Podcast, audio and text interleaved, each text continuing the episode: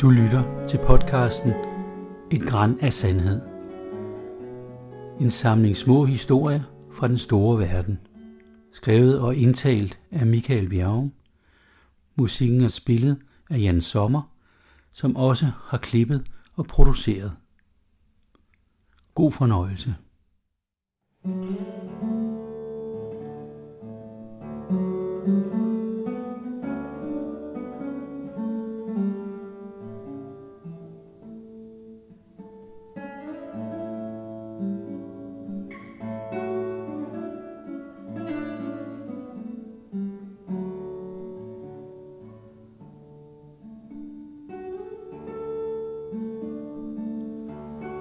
Joe i Death Valley. Vi befinder os i Las Vegas, min gode ven Henrik og jeg. Det er maj 1979, og vi har kørt gennem det meste af USA. Vi læste Jack Kerouacks Vejene, der handler om en lille flok unge mænd, der kører tværs over staterne, og tænkte med det samme, det vil vi også gøre. Vi køber en amerikanerøse, en Ford Galaxie 500, i Winston-Salem, North Carolina, hvor vi besøger nogle af vores amerikanske venner. Prisen for den mørkegrønne kæmpebil er rimelig, $100, men så er den også 16 år gammel. Vi køber den hos en brugtvognsforhandler, der kalder sig selv Honest Ernie. Turen til Las Vegas går over Nashville, hvor vi får hørt noget countrymusik, og Arkansas, til vi kommer op på Route 66 ved Oklahoma City. Som sangen, der var vi også i Flagstaff, Arizona, Don't Forget Ramona, indtil vi kørte nordpå, forbi Grand Canyon, og er altså nu i spillebyen Las Vegas. Vi sidder foran nogle spilleautomater, hvor man kan proppe en dollarmønt i, og så spille poker mod maskinen. Det er i computernes spæde begyndelse, så vi finder ud af, at maskinen ikke kan regne ud, hvis vi spiller helt åndssvagt. Hvis vi f.eks. har et par og bytter en af dem ud, så står maskinen af og smider sine kort. Og så vinder vi 1, 2 eller $3. Det tager lang tid, men i løbet af et par timer, så har vi vundet $50 for maskinen. Det er aften, og vi skal ud af byen. Vi skal først nordpå, og dernæst mod vest. Planen er at køre gennem Death Valley, men vi foretrækker at gøre det, når det er mørkt, så de høje temperaturer ikke får køleren i vores gamle øse til at koge over. På vej ud af byen fylder vi benzin på. Tanken kan tage 25 gallon. Og vi køber nogle flasker vand til os selv og en dunk vand til køleren, hvis det nu skulle blive nødvendigt. Ved udkørslen fra benzintanken står en blaffer. Der er altså ikke mange blaffere, som vi har set på den her tur. Vi har nu kørt ca. 5.000 km, men har kun 2 gange haft blaffere med op, og det har været på korte strækninger. Vi stopper, og blafferen går langsomt hen til bilens passagerside. Henrik sidder altid der, og vinduet er i forvejen rullet ned. Det er en ung mand, klædt i nogle slidte grå chinos og en beskidt t-shirt. Hans ansigt ser ud, som det har fået alt for meget sol. Der er skoldninger på panden og på kinderne. Han har overhovedet ingen bagage, ikke engang en lille plastikpose. Vi spørger, hvor han skal hen, og han siger San Francisco.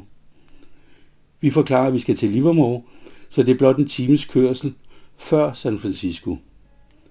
Han sætter sig ind på bagsædet og siger, at han hedder Joe. Vi præsenterer os og kører derudad, mens de sidste stråler af solen forsvinder bag horisonten.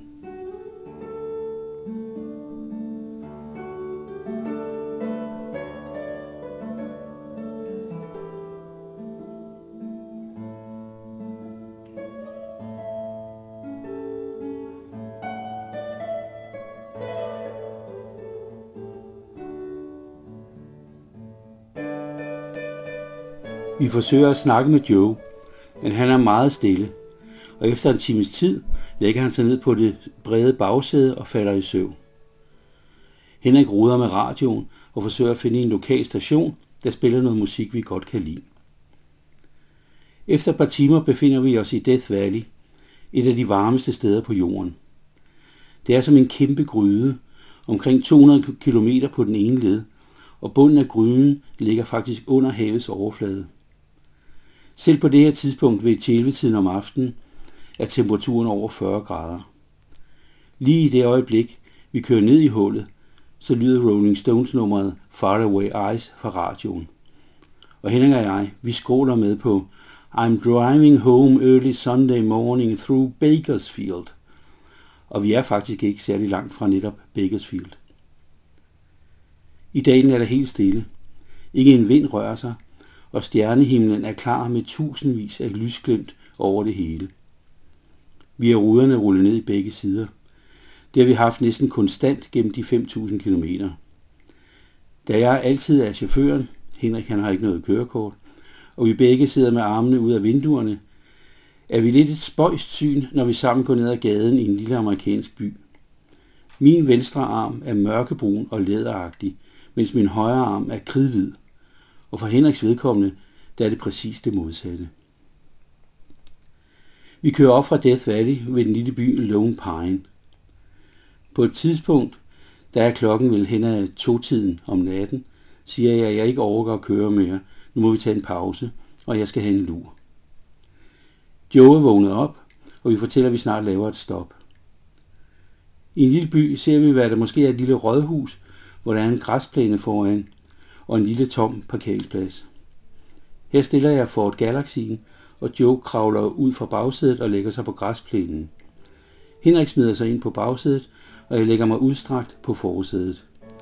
Sådan har vi sovet mange gange på vores tur tværs over staterne.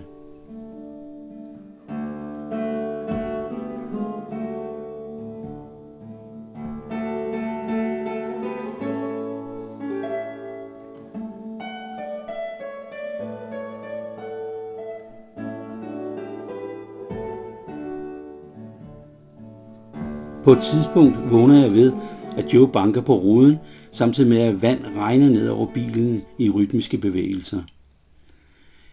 Jeg ser, at græsplænen har et automatisk sprinkleranlæg, som er gået i gang, så Joe er blevet helt gennemblødt. Jeg stiger ud og åbner bagagerummet, hvor Joe krøller sig sammen og hurtigt falder i søvn igen. Kort tid efter, at solen stod op, så finder vi en truckstop-café og byder Joe på morgenmad. Han spiser med glubende appetit. Æg, bacon og bønner, og derefter en stak amerikanske pandekager med sirup, og en masse sort kaffe og noget juice til at få det hele til at glide ned. Vi kører mod nord og forsøger igen at få en samtale i gang med Joe, men han svarer blot med enstavelsesord, og det virker ikke, som om han har en stor lyst til kommunikation. Henrik og jeg, vi ser frem til at komme til Livermore, hvor vi skal besøge Henriks moster og hendes familie. Det bliver godt at komme til noget hjemligt, efter at have været mere end 5 uger på landevejen.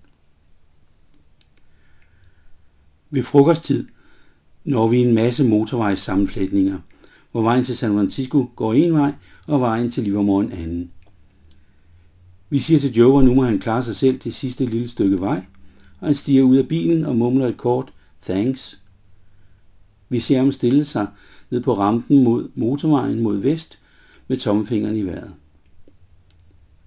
Vi fortsætter mod Livermore og kører efter en times tid ind på en tankstation for, endnu en gang, at fylde benzin på. Ford Galaxien, den kører nok ikke mere end 4-5 km på en liter. Men heldigvis er benzinpriserne i USA overkommelige til en pris på cirka 1 krone per liter. Da vi holder på tankstationen, og jeg vasker den enorme frontrude fri fra insekter, kalder Henrik på mig. Han har fundet en lille brun pung, der ligger på bagsædet. Det er Joe, der åbenbart har glemt den. Vi åbner pungen, og der er ingen penge, ingen ID, ingenting, udover et stykke papir, der er foldet sammen 4 gange. Vi folder papiret ud og kan se, det er fra et fængsel. Marion Correctional Institution i Florida, og det er en udskrivelsesseddel, dateret 10 dage forinden, og Joes navn står på sedlen. Han er åbenbart blevet løsladt og har uden penge og uden bagage stillet sig op og blaffet fra Florida til Kalifornien. Vi kan ikke rigtig gøre noget med pungen. Det ville være umuligt at finde ham igen ude på motorvejene. Og vi beholder pungen, som et lille minde om en vildfaren amerikansk blaffer, der har siddet i spjældet.